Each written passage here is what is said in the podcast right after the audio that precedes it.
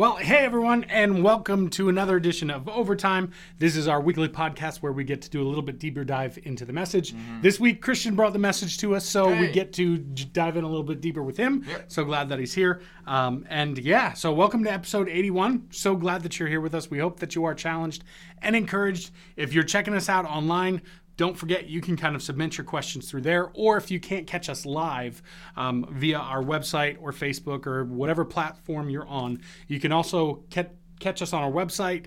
You can also submit your questions before or after. We'll get those questions. We do have several questions that we're going to get to today, but before we do that, we always like to give you an announcement, kind of let you know what's happening within the life of the church. And what I want to kind of draw your attention to is that starting this past Sunday on May 2nd, we are now offering an in-person maskless option. So what that means is that as you come, we would still ask that you wear your mask as you come inside, as you're walking about the building. Please continue to wear your mask. But if you are interested in viewing the service without a mask, if you go to our balcony area, you, once you're seated, can actually go ahead and take your mask off. You probably can't hear it, but there's a little noise coming from my computer. It's Ben talking. It just threw me off. I was like, I heard my voice. Anyway, so if you were interested in viewing in person without a mask, you can now do that from our balcony. A few weeks ago, we had a vision video. You can check it out, clcfamily.church/vision. You can watch kind of all of the how and the logistics of that, including like the air filter system that we have. It's like pretty detailed. All of that it's about a 40-minute video to watch the full-length one. So you can catch that out there. But if you're just bottom line looking for a place where you can be a part of the church service in person without a mask, we now gotcha in the balcony. You can join us and be a part of that. So and I would add, I'd recommend you come earlier because it filled up a good bit. Did it? This Sunday, I'm always outside. I was he's outside, but I was down on stage this week. Yeah, it fills up. There's a lot of people who are really wanting to engage in that way. And so if that's you, wouldn't hurt to come a couple minutes early just to get your spot and your section reserved. So So we'd love to have you if you're looking for a place. As always, there's several different options. There's in person now with mask or without mask. There is the drive-in option, and then there's the online option. So if you want more information, check out our website, or you can text us. We'd love to get you information. So with that, I'm going to kind of turn it over. What we usually do is I'll ask you to give us kind of a recap. This was week 3 of the series that we've been in called I'm In. But even bigger than that, this is like week, I don't know, 40, 50. Lost count. It's somewhere, I'm not even counting anymore. Yeah, of the book of Luke. So we're now in Luke in chapter 9. We're in the middle of 9, so forever. We've been in Luke for a while, and we'll continue to be in Luke for a while. So do you want to give us kind of a recap of what we talked about on Sunday? So as Ben mentioned, we're in this series, I'm In, which is a saying that we say a lot of times when we want to participate in something. Maybe, our friends are going to, for example, do disc golf, or, right here at the church, or they're wanting to do softball. Usually we'll chatter amongst ourselves, and they'll be like, hey, I'm doing this. You want to join? And they say, I'm in, right? I'm game. I want to participate. I don't want to miss out on this. And so we've been in this series called I'm In for the past few weeks. Josh started us off those first 2 weeks.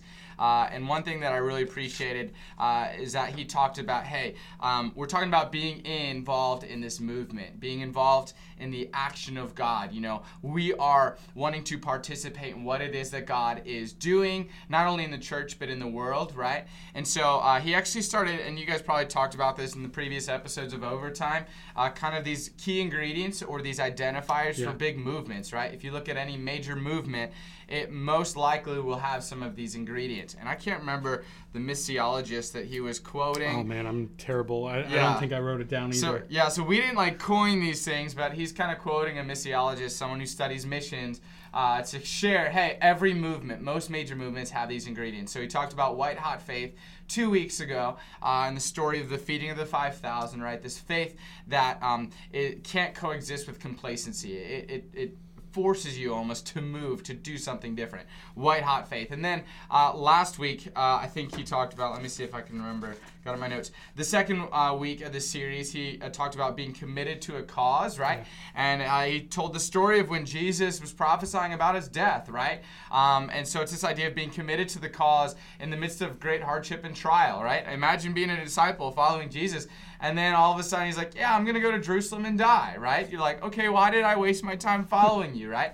And so he tries to give them assurance. He encourages them, be committed to this cause because I will come back to life, right? And he even talks a little bit about, what it means to follow Christ, right? And that was the kind of the instruction, or, if you want to gain your life, then you have to give it up, right? Really kind of almost paradoxical statement there. So if you want to learn more about those, I'd encourage you, go check out Josh's sermons from a couple weeks ago, clcfamily.church/media. But this week, we talked about the third ingredient for a major movement, the third identifier, which is contagious relationships. Yeah. And we talked about this really, really profound experience. I would say, as we've been working through the book of Luke, we've grown this understanding or come to this understanding that the book is intended to give people certainty, right? Especially people in the first century who are facing oppression and persecution. They need some assurance. They need some certainty. And so this text, this reflection provided by Luke would hopefully give that to them. And I said this from stage this weekend. I don't think there's any story that is better at providing certainty than the story of the Transfiguration, which is where we were at this weekend in Luke chapter 9, verses 28 to 36. And it's this incredible story of Jesus, Jesus doing two things. One, revealing that he is God, right? He's not... And we'll probably jump into this in more depth, but an overview is he's better than Moses, he's better than Elijah, he's actually God. And so that should give the disciples some certainty and assurance that, they left everything to follow Christ. It's a good thing. They can have assurance and confidence that they made the right decision, that they can continue to be all in, right? And then the second thing it does is Jesus not only reveals that he is God and gives the disciples assurance to be all in, right? He also teaches them how to be all in, right? Everything Jesus does, he's modeling for us, not only teaching, but modeling through his actions. And so Jesus here is modeling what does it look like to be all in? And he models what a contagious relationship looks like. And so what he does is he lets people in his inner circle. He practices vulnerable community, which is really a lot of fun to talk about, right? It's a lot of fun to talk about being vulnerable, and it's like, idealistic to say, yeah, like that's so great. But actually when the rubber meets the road, it's a really difficult thing to do, to practice vulnerable community. So Jesus models that in the story of the Transfiguration, and teaches his disciples, and I'd say he teaches us what it looks like to engage in contagious relationships, because that's a big marker of what the church should be. That should be something that sets the church apart. And so that's kind of like a 30,000-foot view without jumping too in-depth with that. And one of the things that we always say, and just always encourage you to do this, is that if you haven't already listened to the message, always start there. What we hope is that this is a continuation of that conversation, and maybe we can get a little bit deeper or go a few more places, whether that would be, hey, tell us something funny you didn't share on Sunday, or if that's just something, hey, something that was in your notes didn't quite make the cut. Yeah. So I used to say this with Christian, but he didn't understand, but I would always say something that didn't make the cutting room floor. And Christian was like, it's a weird saying that older people say. Yeah, I think probably most of our listeners understand that phrase. Yeah, I don't know. Whatever. He's the wife did it, I didn't, and I don't think my students do, so. Yeah. Well, yeah. Just young, I'm the old youth pastor. Yeah. He's the young one. Yeah. Anyway, so I do want to kind of jump into that, and we'll kind of go verse by verse and talk through that if that works. We do have a couple questions that I want to be able to get to as well. But one of the things, let's just kind of jump in maybe with this story. So you were kind of using this passage and also paralleling it with a experience that you had. Yeah.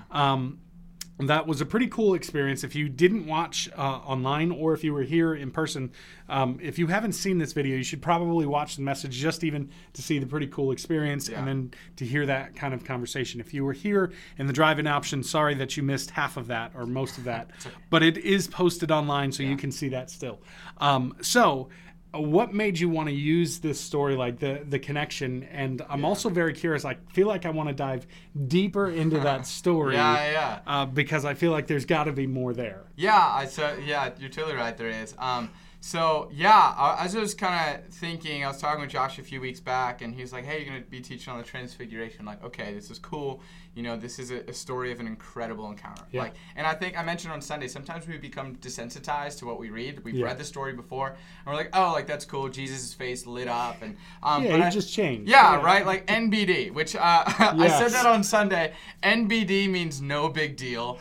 Some people were asking me about that. What's NBD mean? So forgive me, that's the youth pastor and me coming out. Usually my congregation or my people are very familiar with those, but I want to be mindful that not everyone is, and that's okay. So yeah, we're like, oh, it's no big deal. Like Jesus' face lit up. Actually, that's a pretty big deal, right? I don't want us to become desensitized to the wonder and the these incredible encounters in Scripture. And so what I tried to do is, as I was pulling together the sermon, I thought of, oh gosh, like I was trying to think of my life. When did I have an incredible encounter? Like something that left me in awe and wonder, right? And I think that's helpful for us sometimes when we're reading Scripture to look at a point in our lives, right? And figure out, hey, have I ever had an incredible encounter? And could that help me appreciate and have awe and wonder for this story right here so I don't become desensitized to it?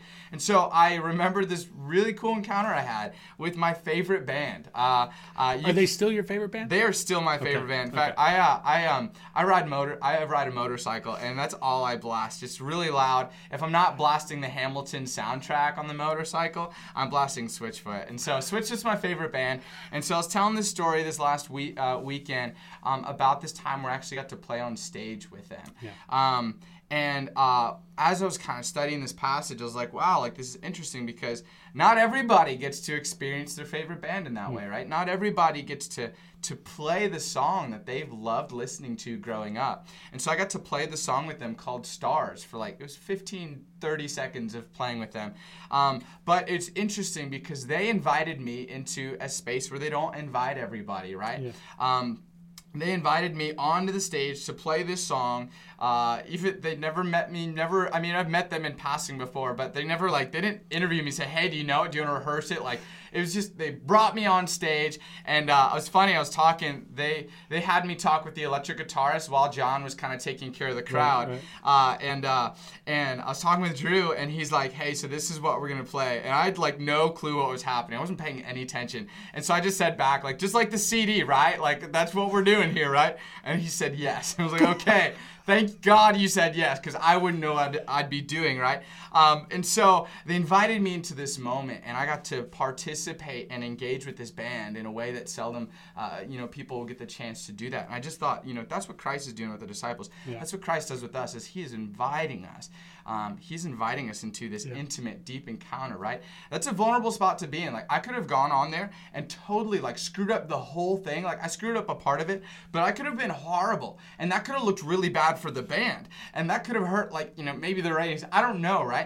But it could have been a really bad thing, but they took a gamble, right? They were vulnerable and welcomed me into that space to play with them, and Christ modeled that for us right here in the Transfiguration, because he lets people experience him in a way that no one ever got the chance to, and he was vulnerable with them, and we could talk about that in a bit, but I just thought I don't want the story to lose its awe and wonder. It shouldn't. Every time we read it, we should slow down enough to feel the impact of it and imagine what it would have been like to be a disciple in that moment. Because I think the curse that we experience, or the burden that I think a lot of times we experience and we don't know it, is that we just read something and we're like, oh yeah, that's just Jesus being Jesus.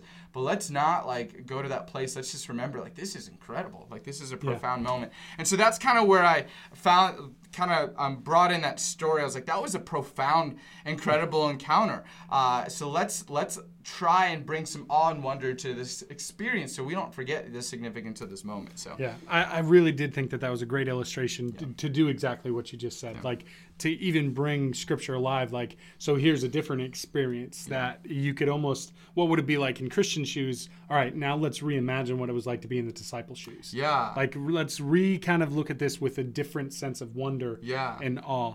Because I thought, too, they were following this guy for years, right? And it was after they were following him for years that they get this mountaintop experience, this moment with Jesus, right? And I felt it was the same way. I've been following these artists for years, and it's after I was following them that they, I had this experience with them. So I just thought it was a couple parallels. So I'm going to deviate a little bit, but we're going to come back. So Christian, I was a youth pastor as Christian was here in the youth ministry, and I remember back in 2006, and I remember the fan gear, and I don't is swag. It fanboy? It's merch. What would be the all I know is fangirl, but that's not the term of a boy. I think so, yeah. So I just remember your entire family loved. We had a problem, man. Yeah. We would go often. We went with some master's commission students. Yeah. Like we would go to concerts pretty regularly. Yeah. And it was a really big deal in the to the point household. That I thought that they were becoming BFFs. Yeah. Like that, when I thought of it, I was like, that's just the Hessling family, and that's just what they super do. Fan. Yeah. So it was pretty cool when you were in school. I think I saw it on Facebook or something. I was like, oh man, that's pretty cool. And then I did think, is it because they have some super relationship? Maybe. I don't know. Hopefully one day. But then when he called you on stage and he's like, this is my new friend. I was like, or old stalker. Yeah, maybe. I do follow them a lot. So. No, but it's a really cool video. It's a really cool illustration to kind of talk through that. So you did, and sorry if this is blowing up your spot a little bit. You said you got another chance to play with them? I did, do you want to go into that? Yeah, I'll mention that. It's not as glorious as the first moment, right? It never is. But I brought the same sign that I brought to church on Sunday to another concert in Nashville about 2 years later. So I think it was 2 years later. 2018? 2018, yeah. And so it was August of 2018. They were playing in Nashville. And I was like, Jess, can I bring the sign? She's like, no, you shouldn't. Just leave it home this time, right? I was like, no, I got to bring it. And so I brought the sign, and I did the same exact thing. And that second time, I really botched it. Like, it was so bad. You didn't want to was there a video of that one? Or there is a video of that one, but we're not going to play that. But, yeah. And that's what we, I was talking about when we enter a community, like, we have to know it's not going to be perfect, right? And I think that's kind of the bridge that I built between the two stories is when they first called me up, I was terrified, right? Yeah. Terrified at the prospect of playing with my favorite band because I can screw things up, and I was afraid to screw things up. And I think that's like the same invitation that Christ gives us to invite us into community, vulnerable community. And I think a lot of times we kind of pump the brakes and say, nope, not doing it. I'm terrified. Can't do that. Yeah. Can't be vulnerable and do that stuff, right? But I think a lot of times, and I don't know if I'm jumping the gun, but I think we have to weigh the risk and the reward. Mm-hmm. And I think a lot of times we weigh the risk without ever thinking, oh, the reward could be so much greater than the risk. And I'm glad I went on stage and tried it, even though I screwed it up, because it's just a really cool experience, even though there's a bit of risk there. And so, so I did do it a second time in Nashville, and Nashville's scarier to screw up on guitar because Nashville's the city of music, and so there's a ton of musicians, and so when you screw up, like, they'll know. Like, I can screw up in front of some people who don't know music a lot, and they're like, oh, it still sounds good. But in Nashville, like, that's a deal breaker for some people, so anyway. Well, thanks for sharing that. I really do think it's a good story, and again, that tie-in of going, this is what Christ does. He invites us in. Yeah. And I think you're so right. That risk versus reward of going, man, if I hadn't stepped into that, like even in our relationship with Christ, what would I have missed that God wanted to do? Yeah. And that's pretty exciting. Yeah, I do want to jump into kind of the scripture and kind of dive into that. Yeah. Like I said, we do have a couple questions, and I'll try and bring those up as we kind of come up to the specific verses. But starting we were in Luke 9, starting in verse 28. It says, about 8 days after these sayings, he took with him Peter and John and James. And so this is right after he says, pick up your cross, deny yourself. Mm-hmm. And then he also foretells of his crucifixion that's about to happen, right? Yeah. Like he's foretelling like that he's going to die and the Father would be glorified in that. But I tell you these things in 27, some standing here will not taste death until they see the kingdom of God. Mm-hmm. Then 8 days later, so it's very specific, like a week and a day goes by. It says, mm-hmm. Peter, James, and John went up with him to pray. And as he was praying, went up on the mountain to mm-hmm. pray. You had talked about this mountain, and you believe that it was Mount Hermon, I think is what it's called. Hermon, yeah. So talk about the significance. Like, I guess my question in that is that I think you listed that is about 9,000 feet above sea level. Yeah. What was that high for them? Because I know that when I'm thinking through Jerusalem, like it's a higher elevation than normal. But what's the significance of that height in comparison to where they're at? Yeah. I think, so that's a great question. I didn't study like too much about that, but I guess I was thinking of like times when I lived in Colorado for a few months one summer, and the bigger peaks and most of the peaks are about 13,000 feet. Mm. In Colorado, they call them 13ers. It's not a real word, but 13er. So, like, if you're climbing a 13er. That's, is that like a teenager that's 13? Yeah, I don't know. 13ers. Right? It might be. And so I thought, like, 13,000-foot mountains are pretty tall. Like, there's some point where, like, the trees and stuff stop growing because it's so high up. And the oxygen's thin, right? And so I thought, you know, 9,000 feet isn't 13,000 feet, but 9,000 feet is still pretty high. Yeah. And that's a good question in terms of, like, you know, is that sea level or is that just the height of the mountain? I think if I'm understanding it correctly, I think that's the height of the mountain from the base of the mountain, right? That's, I think, how they count them in Colorado as well. Okay.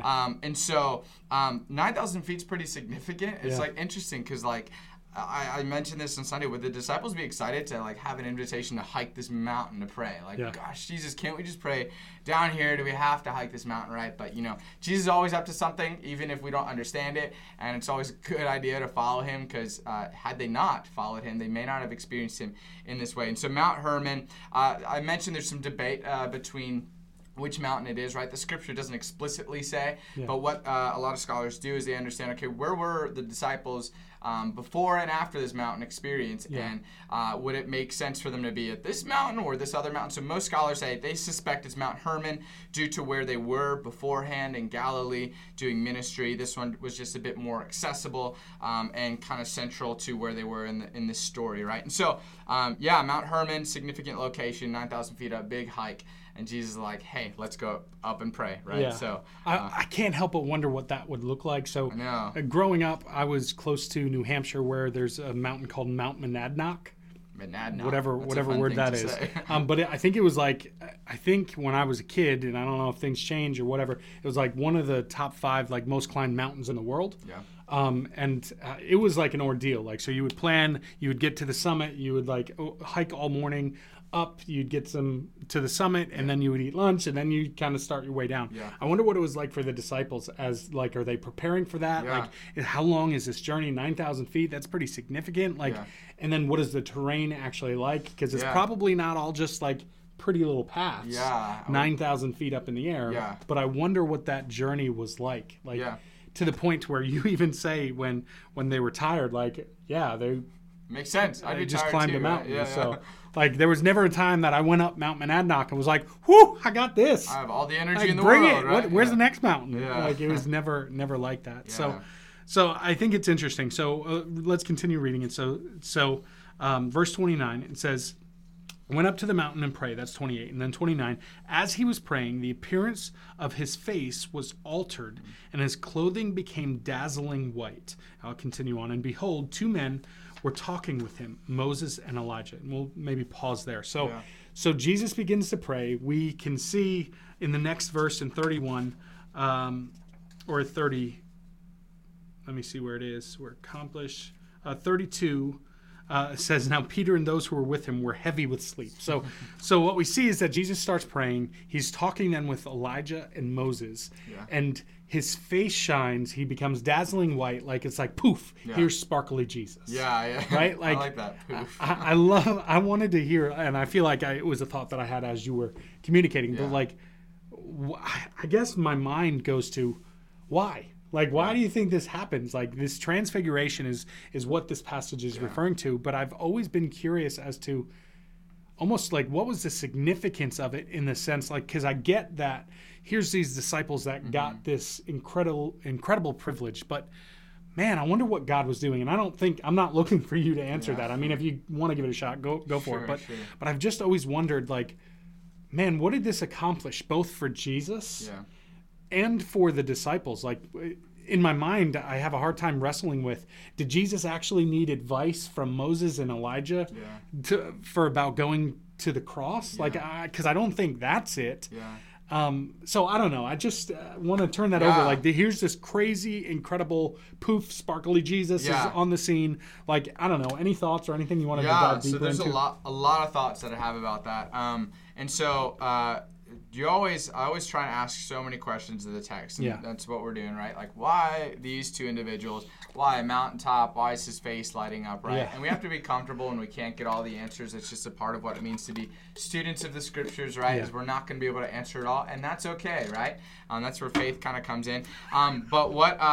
Sorry, I just Mags. Thanks for joining us. She just posted. She said, I just climbed my steps and I'm winded. Dude, so, oh yeah. I've been there too. I feel that all the time. I'm only 27 and I'm just always tired. But yeah, so there's a lot of things happening in this moment, and I think it benefits us to figure out what's happening in the passage before and after, right? So we can get context here. And so I'm going to start with Moses and Elijah. These two guys were popular in the Jewish tradition. Most anyone in the Jewish tradition would know who Moses and Elijah is, because Moses brought the law, and that law shaped the culture of Judaism for hundreds and thousands of years, right? And so Moses would have been a very popular guy in the Jewish tradition. And then we have Elijah, who's also really significant. He's one of the major prophets in the Jewish tradition, and so people would know who Elijah is, right? And both of these guys have been gone, right? Moses died, and Elijah was taken up to heaven in a chariot. And so the fact that they're there is significant, because they're usually not on earth anymore. They've not been on earth for a while. They've been kind of these historical figures in the Jewish tradition.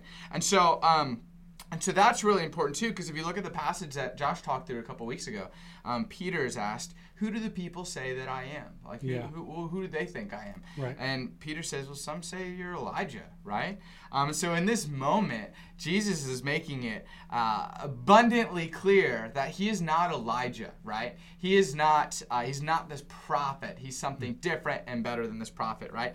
And some people, I can't remember, and I don't want to read into the text, I can't remember if Peter even said, some say you're Moses. I believe that they did. Did they? I couldn't remember. But what's happening is they're comparing Jesus. They think he's another one of these like greats, another one of these prominent figures. But what Jesus is trying to do in this moment is make it abundantly clear that he's actually not one of these guys. He is actually far greater than these guys. And so that's what happens then is we see his face start to glow, and we see his clothes start to change. Like, I hope that if we ever encountered someone or something where that happened, that would shock us, that we wouldn't be like, oh, no big deal. Like, Ben's face is glowing and his clothes are shining, right? Hopefully that would shock us, and I think that's what the effect that it had on these disciples. And so, did you find it that it did not mention Moses. It did not. So, but what they're doing is comparing him to a great, and Jesus is saying, like, I see what you're doing. I see some people comparing me to, these prominent figures in the Jewish tradition, but let me just make it clear that I'm actually distinct from these beings, these individuals, right? And I think one way that we get that is through the lighting of the face. His face shone like the sun, and his clothing glowed up. And I thought it was very fascinating because, and I always try and let this scripture just say what it's saying, and I don't want to ever try and read into it. But if you look at the story of Moses, one of the last times he was on a mountain, or not one of the last times, but a time that he was on the mountain getting the law, he saw God, and his face lit up because he saw God. And I want you to continue that thought, but you had talked about earlier how mountains were significant places too. So I'll mention that. Mountains were significant places where a lot of times in the Jewish tradition, when someone was on a mountain, something was about to happen. They were going to encounter God in some way. And we see that in both the stories of Moses and Elijah before this moment, which is really interesting that here we are on a mountaintop again, and Jesus is inviting Peter, James, and John along for the experience, right? And so they would have, I'm sure Peter, James, and John would have known the stories and these experiences that Moses and Elijah had, because Moses went on a mountain before, Mount Sinai, to get the Ten Commandments for Israel, right? Everyone would have known of this moment. And he got to see God's back. And after he saw God's back, God's presence was so significant and powerful that Moses' face actually started to glow, which is significant. I don't think we're supposed to divorce these two stories. I think we're supposed to see the similarity here of Jesus' face is glowing, but Moses also had his face glow at one point. And then if you look at Elijah's history, his story, he was on a mountaintop before because God said, hey, I'm gonna be there. I'm going to encounter you at the mountaintop. Go to the top of the mountain. So he climbed to the top of the mountain, and he encountered God, and God whispered, and Elijah, maybe out of great fear or something, he just covered his face, right? Yeah. He just totally, maybe he was afraid to encounter God. I don't know what it is, right? But he covered his face entirely, and so there's no mention of Elijah's face glowing up. But here in this moment, right, we're remembering that Jesus is trying to communicate to the disciples, I'm not Elijah and I'm not Moses. I'm something much greater, much more important. And so what happens is Jesus is in the middle of praying, Before God even shows up, right? We'll get to that in a few. God shows up in a cloud, but before God even shows up in a cloud, Jesus starts to transfigure. His face starts to shine like the sun, and his clothing glows. And so I mentioned there's one of two reasons why that could be the case. Maybe he ate something really weird for dinner, right? I don't know. I don't think that's ever happened to anybody before. So. Yeah, so that's probably not it, right? It was more of a joke, right? And that's probably not it, so it could only mean the second thing, that Jesus must be God, right? Mm. He doesn't have to encounter God for his face to glow, because guess what? He is God. And it's interesting because when the disciples wake up, they don't notice the glory of Moses and Elijah, because it said they appeared in glory. Yeah. They notice these two men, like just these guys, and then they notice this guy, Jesus, right? They notice his glory, the weight of his presence, right?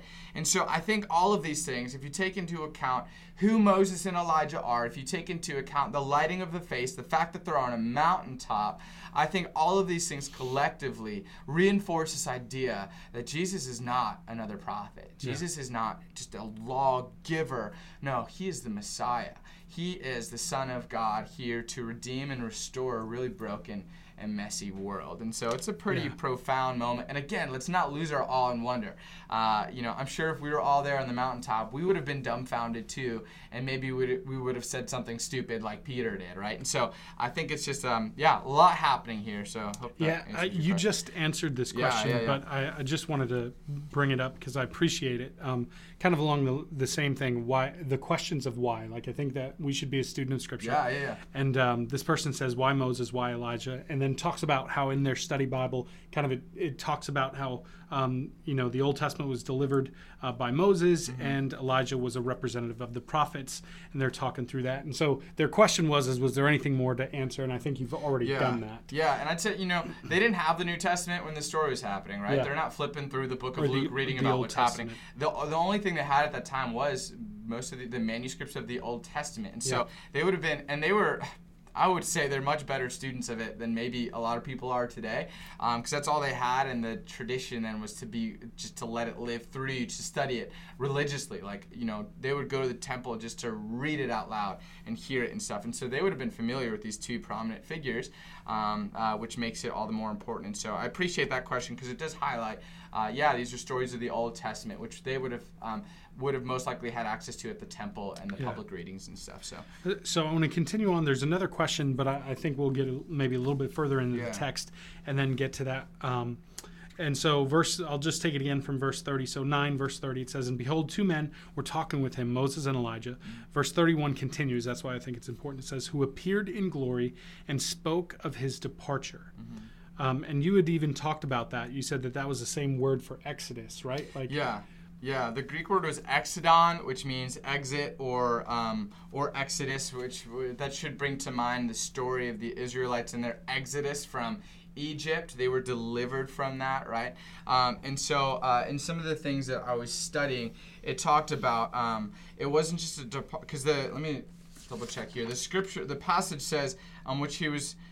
It says, who appeared in glory and spoke of his departure, which he was about to accomplish at Jerusalem. Right. And so it's talking about not departing to Jerusalem. There's going to be a departure that's happening at Jerusalem, right? And so a lot of the notes and things that I said or that I was studying were saying that, hey, this is actually a reference to his departing his body. Like he's going to die, which is a really, really significant moment. And if the disciples overheard that conversation, they'd be concerned maybe in like thinking to themselves, oh, wait, Jesus is dying, even though he told them 8 days earlier, right? And so now he's sharing in this what's probably a really vulnerable topic with Moses and Elijah. And the way I actually forgot to mention this on Sunday, but imagine you have someone in your family who has cancer, right?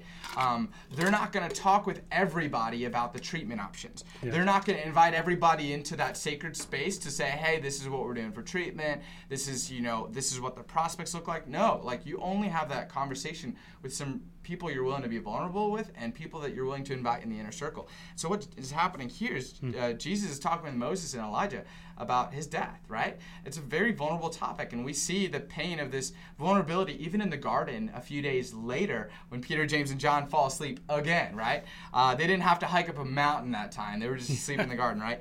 And so they're still tired from the mountain. Yeah, maybe. They're still exhausted. They're weak, guys. And so so we see this vulnerability of talking about his upcoming death, right? That's a really difficult topic. And I think a lot of times when we read it and we're like, oh yeah, like Jesus knew he came to die. Like that was the plan. But you know, he's also fully human. He feels the pain and the anxiety and the weight of that moment when he is journeying towards the cross. And we see that best exemplified in the garden. But we're also seeing it perhaps a little bit here when he's inviting Moses and Elijah into this conversation and letting these disciples kind of witness it. So very intimate, vulnerable conversation that he's having.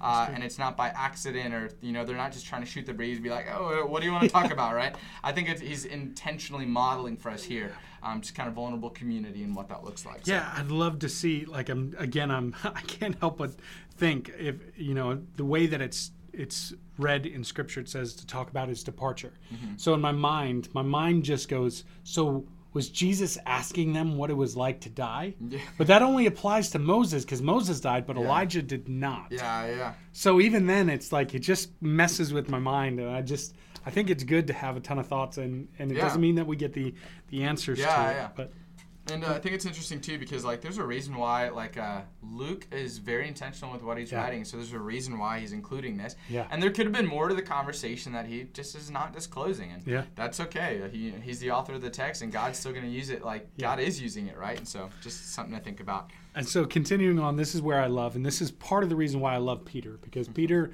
I feel like Peter is like me. Sometimes he like just goes ahead and he's not thinking, or he's just kind of full of action, it seems like. He acts, and then it's like, oh, wait a minute. Maybe I shouldn't have done that. Like, or so verse 32 is where this pops up. It says, now Peter and those who were with him were heavy with sleep. When they became fully awake, they saw his glory and the two men who stood with him. And as the men were parting from him, Peter said, Jesus, Master, it is good that we are here. Like that, like is he telling Jesus that, or is that? Thanks for inviting us, Jesus. Like, Jesus, it's good we're here. Yeah. We can do stuff. We can help you. And then he says, it's good that we're here. Let us make 3 tents, one for you, one for Moses, and one for Elijah, not knowing what he said. And we'll just pause right there. I love this. That's because... Good. Like, it's easy for us outside of the moment to look at it and go, man, that Peter's so silly. What a silly guy. But Peter's like, when I read it, it's like Peter's going, no, it's good for us to be here. We can be the manual labor. Yeah. We'll build the shelters. We'll take care. You guys just hang out. Yeah, So even it, maybe you could argue that it seems like he's looking to serve. But I know that you talked about kind of that, and maybe if you want to bring back up that risk versus reward. Yeah, yeah. I'm not sure if this is where you want to do that or not. But any other thoughts in this as we see Peter just kind of go for it and then go, I don't know what I'm talking about. Yeah, I do love Peter, and I love that all of the writers of the scriptures included a lot of his fumbles and screw-ups. Because honestly, like, it reminds us, like, you know, Christians aren't people who are perfect and have it all together. And Peter's a really good example of that. He cut off a guy's ear. He denied Jesus 3 times. Yeah. And he slept here and then screwed up his words. And then in the garden, he slept again, right? And so we should find comfort that, you know, we don't have to be perfect and have it all together, but rather we have a perfect Savior who wants to invite us into the redemption and restoration process. And that's exactly what we're seeing here. But it's interesting because it's like, I can see the scene unfolding. It says, as the men were parting. And so he's like watching Elijah and Moses going. He's like, wait. Stay. I'll build you a tent. You can hang out here. We'll just, you know, sit back and relax and chat. I'd love to chat with you guys, right? How long did he think about that? Because, I don't know. Like, how long was he sleepy? And then, like, was it, like, instantaneous? Like, oh, wait, let's build tents. Yeah, we can help, right? And so he's inviting them to stay. And, you know, it's interesting because we may read that comment and be like, that's not bad, right? I mean, he's offering to build a tent. But, you know, in context and with what I've read, it just said, hey, that comment in some ways wasn't the objective of what was supposed to take place at the mountaintop, right? Jesus wasn't coming up there to bring them to camp out and stay there. He was bringing them into this vulnerable moment for what for the moments to come, which would ultimately be Jesus' death and resurrection. And so some commentaries that I read said, you know, such a comment would have been a little inappropriate because that wasn't the objective of being on the mountaintop. You know, maybe Peter, and I think we do this sometimes, we want to prolong the good times, right, without coming back to reality and doing the work that needs to be done that God's calling us to. And so Peter might be just trying to prolong the good time. Like, this is cool, Jesus is lighting up, these awesome prominent figures are here. Let's just make this moment last and stay on the mountaintop, right?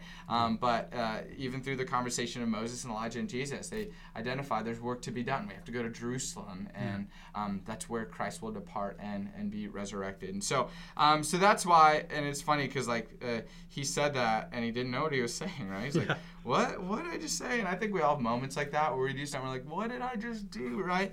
And that's okay, right? And I think Christ still anticipates that, but guess what? He still invited Peter up there anyway for that moment. So talking about risk versus reward, which is a good point that you were just mentioning a minute ago. I talked about this a little bit on Sunday. I think, and I'm actually going to speak with some students about this tomorrow night, that, you know, the kingdom of God and participating in God's kingdom isn't risk-free, and, like, that's okay. Like, I think it brings us to a spot of vulnerability and trust and faith, and I think there's some ways that we can grow in our faith that we can't grow otherwise. And so here in this moment, he's practicing vulnerable community, which is a really difficult thing to do. C.S. Lewis, and I read this quote. You can check it out. Or I'll reread the quote, actually. I think I have it near the end here. C.S. Lewis has this quote about what it means to be vulnerable. And I would argue that it's really hard to love when we're not willing to be vulnerable, because what we're doing when we love something else or love someone else is we're kind of giving them our heart in some ways. We are offering a part of ourselves that we don't just offer anybody. And so the way he says it is this: to love at all is to be vulnerable, which just means susceptible to being hurt or wounded. Love anything and your heart will be wrung and possibly broken.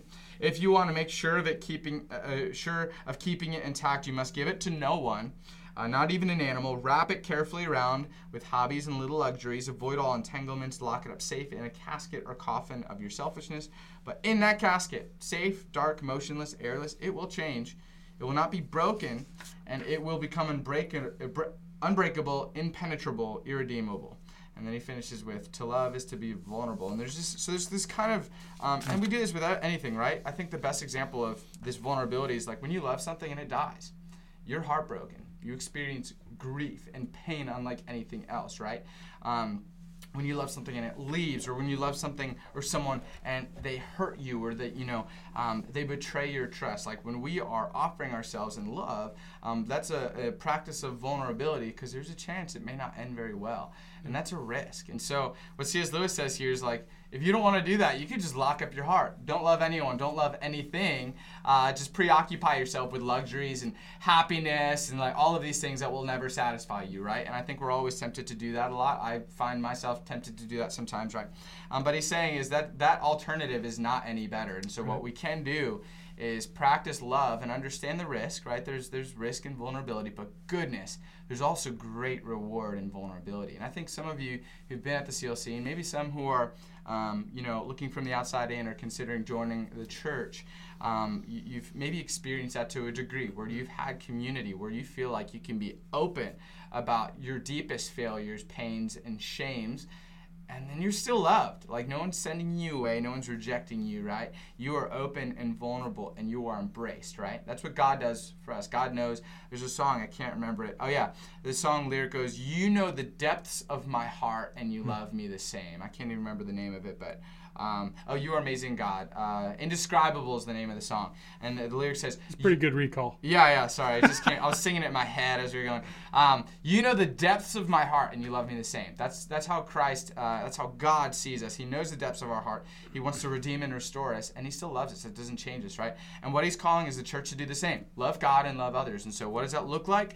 It's knowing the depths of each other's hearts and loving each other the same, and just anticipating and looking for God's redemptive and restorative work in our lives, right? And that's what the church community is about, and God's modeling that on this mountaintop, where He's inviting them into this moment of vulnerability And, you know, even when Peter screws it up and ruins the moment, he still loves them the same, right? I talked about at the end of my playing the song, like I totally screwed up the chorus when I played on stage. And the only thing I said, like when the song ended, I turned to John, the lead singer, I was like, I'm so sorry that I screwed that up. Like, I'm so sorry. And he like could care less. Like he did not care at all. He just, I guess, really appreciated having someone up there. I don't know, right? But it's this moment where sometimes we screw up and God knows our heart, right?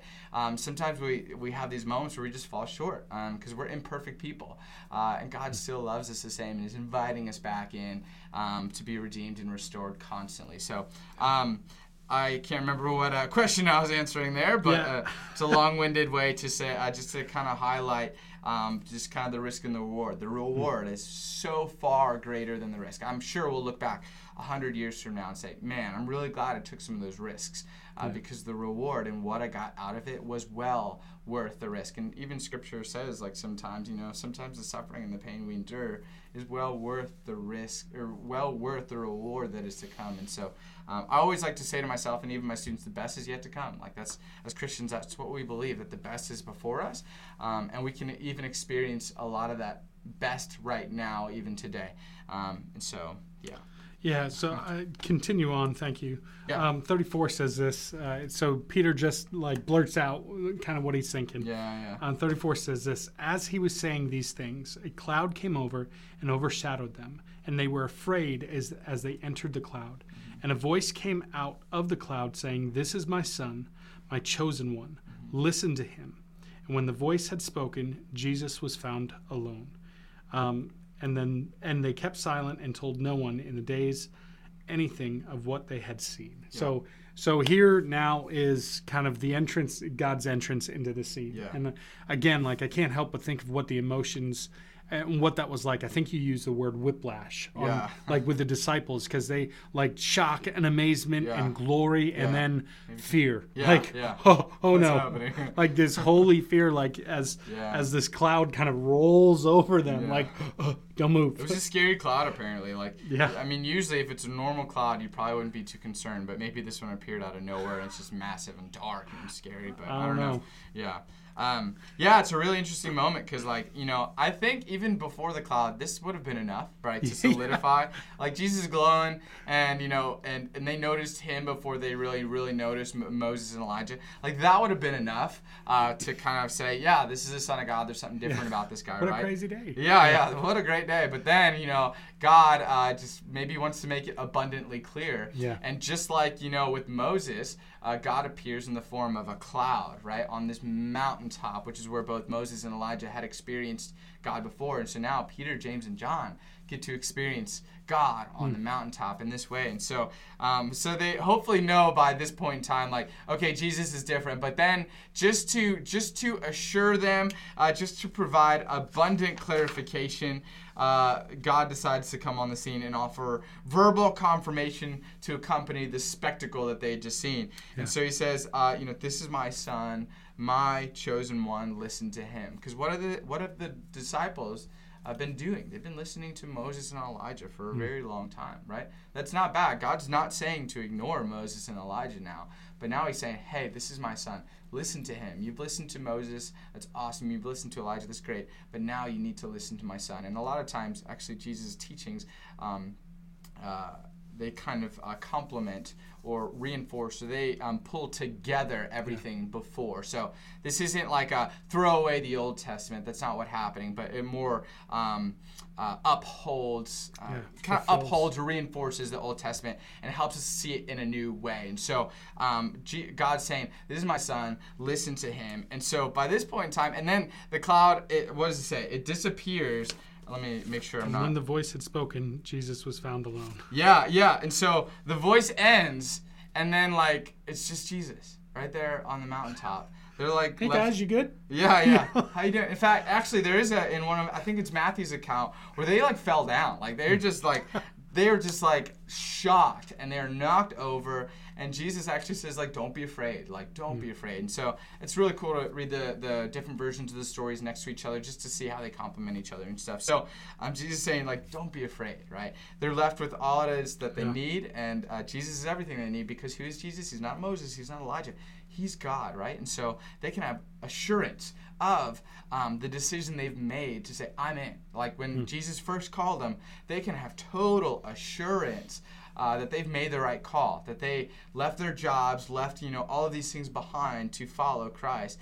They can have all the more assurance now and say, I'm in, right? I was in before, but after this spectacle on this mountaintop, I am all in, right? And so, and then Jesus shows them how to be all in, which is practicing this vulnerable community. What I find amazing, and I feel like, again, I have more questions about this passage than answers, and I feel like it just makes me question even every time I listen to it, every time I've spoken on this, like every time I hear it, it leaves more questions. Yeah. And the question is probably still, the big one is why? And what I feel like what you see is that God spoke. I don't think it was for the benefit of Jesus. Yeah. It wasn't for the benefit of Moses or Elijah, but it was for the benefit of James, John, and Peter. Yeah. Yeah. And that's what's amazing to just consider.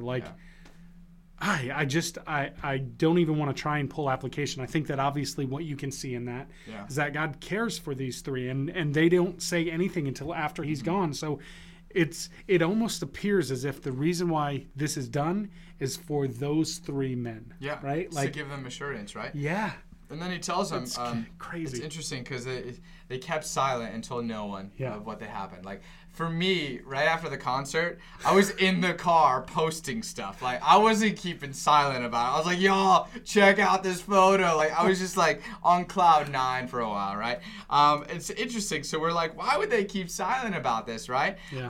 And that's an answer we may not get a ton of clarity on. But what we can understand is in Matthew's account, we actually have Jesus inviting them, hey, don't tell anyone about this moment. Yeah. Which, if they realize Jesus is God in that moment, I probably wouldn't want to disobey Jesus. Like, I probably want to be like, yes, sir. Like, absolutely. I will not tell anyone about this moment.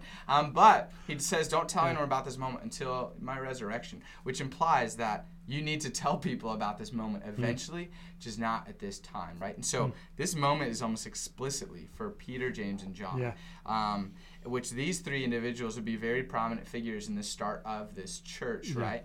The start of this movement, which we today are now participants and recipients of, right? And so that's a significant deal. And so... it's very interesting that, so we may not answer the question, like, so why did Jesus say that? Like, I don't know. Like, I'm not too sure. Like, why wouldn't he want to get the movement a bit more momentum before he died, right? I'm not too sure. Maybe we can't answer that. Maybe with further study we can get some clarity there. But, but it's interesting. So this whole moment was for these three disciples, maybe to provide clarity and to reinforce, like, hey, you're doing the right thing. Jesus is God. Big deal, right? This is who you've been waiting for. This is who Moses and Elijah were pointing to, and now you three get to encounter this God in the first way, right? And then they would eventually help start and reinforce and build the church, which is a big deal. So so he's trying to convince them to be all in, right? Luke is always writing this text is to provide certainty, and so can't get any more certainty than this moment about who Jesus is. And then Jesus shows them what it looks like to be practicers of the faith, right?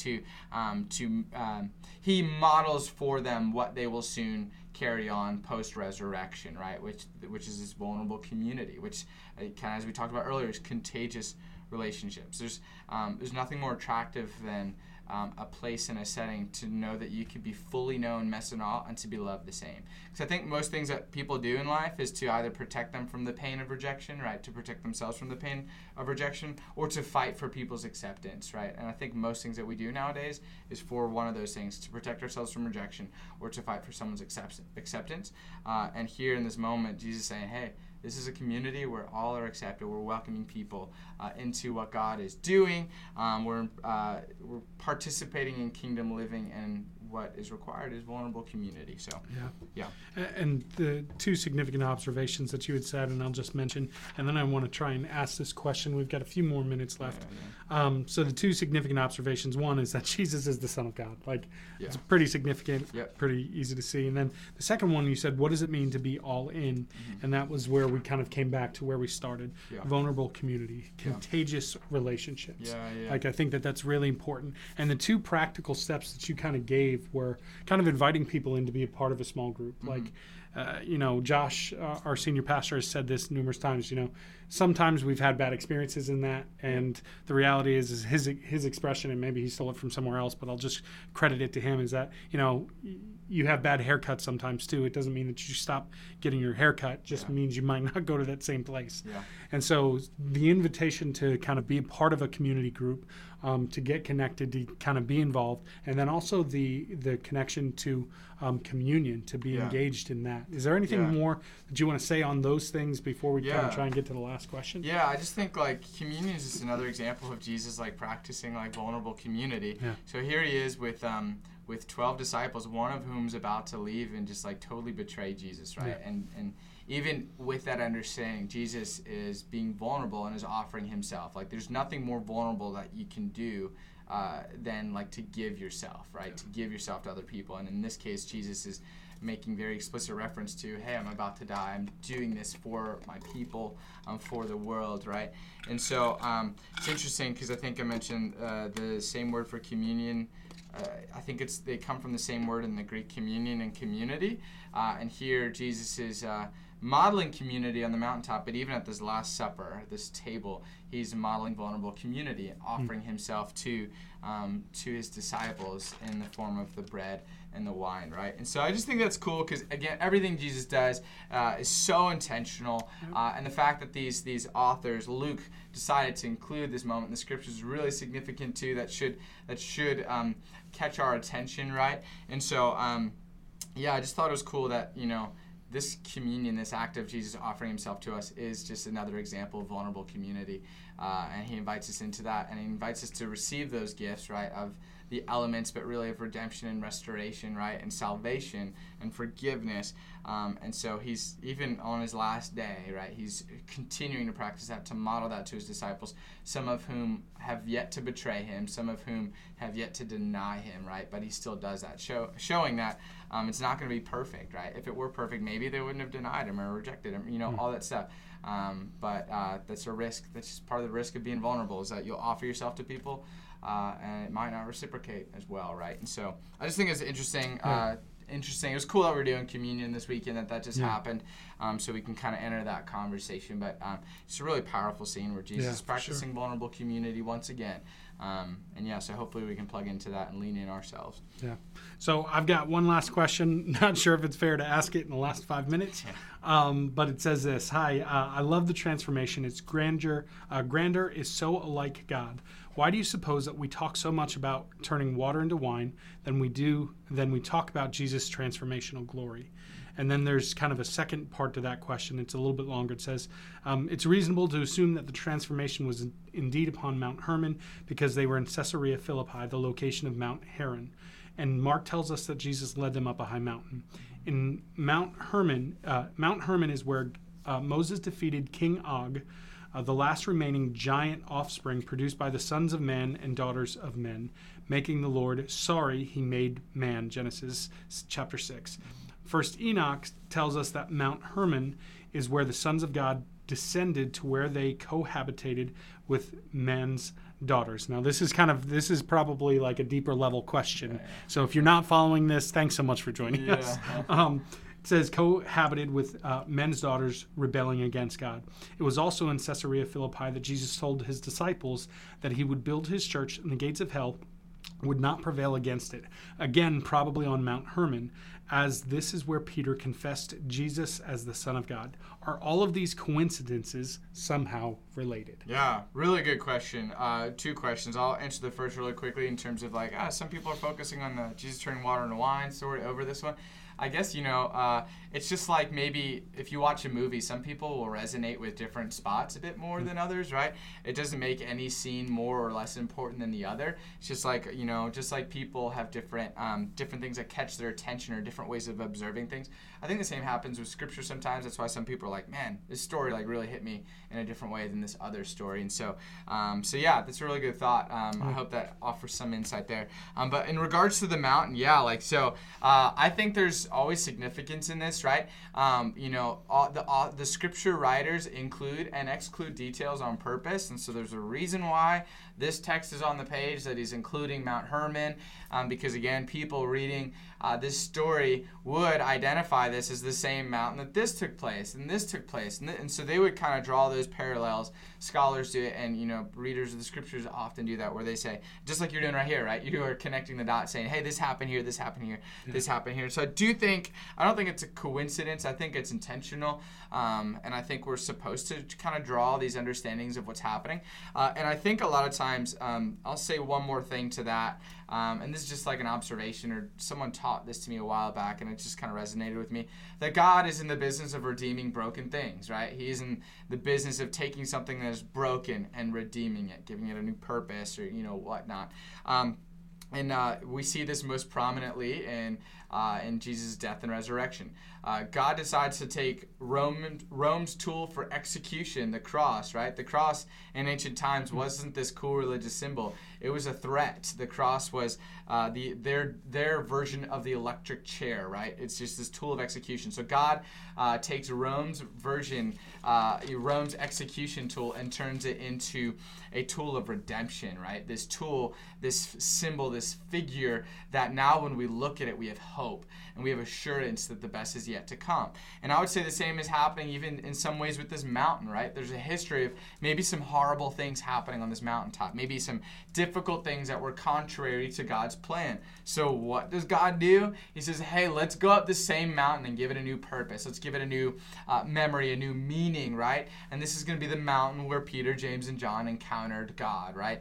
And hopefully it's the same mountain that we now have this story where we get hope and encouragement and assurance that God, or Jesus, is who he says he is. He's the Son of God. He is God, and he's here to make all wrongs right and to restore a really, really, really broken and messy world. And so I think it's just God doing what God does. He takes broken and messy things and redeems it and restores it, and he invites us to do the same. And I think that's what it means to be all in. We're saying, hey, I want to be all in, even though it's messy and perfect and complicated. We can still participate in making wrongs right and bringing restoration and redemption to a world that's desperately needing it. So, I hope that provides some clarity. Really good question, really good observation there too. I think being a good student of the scriptures and identifying those things is really, really awesome. So thanks for that. Well, that is pretty much all the time that we have for today. So I want to say thank you so much for joining us. Again, we really hope that you're challenged and encouraged by this. Thanks for Christian being a part of this today. As always, if you have questions, we would encourage you to email us overtime at clcfamily.church, or you can just simply text us 610-869-2140. We'd love to hear from you. We love when you help kind of participate and produce this content. So if you have any questions related to the message or just questions that you're maybe wrestling with, we'd love to hear them. So thanks, everyone. Have a great week, and we hope to see you next week. Adios.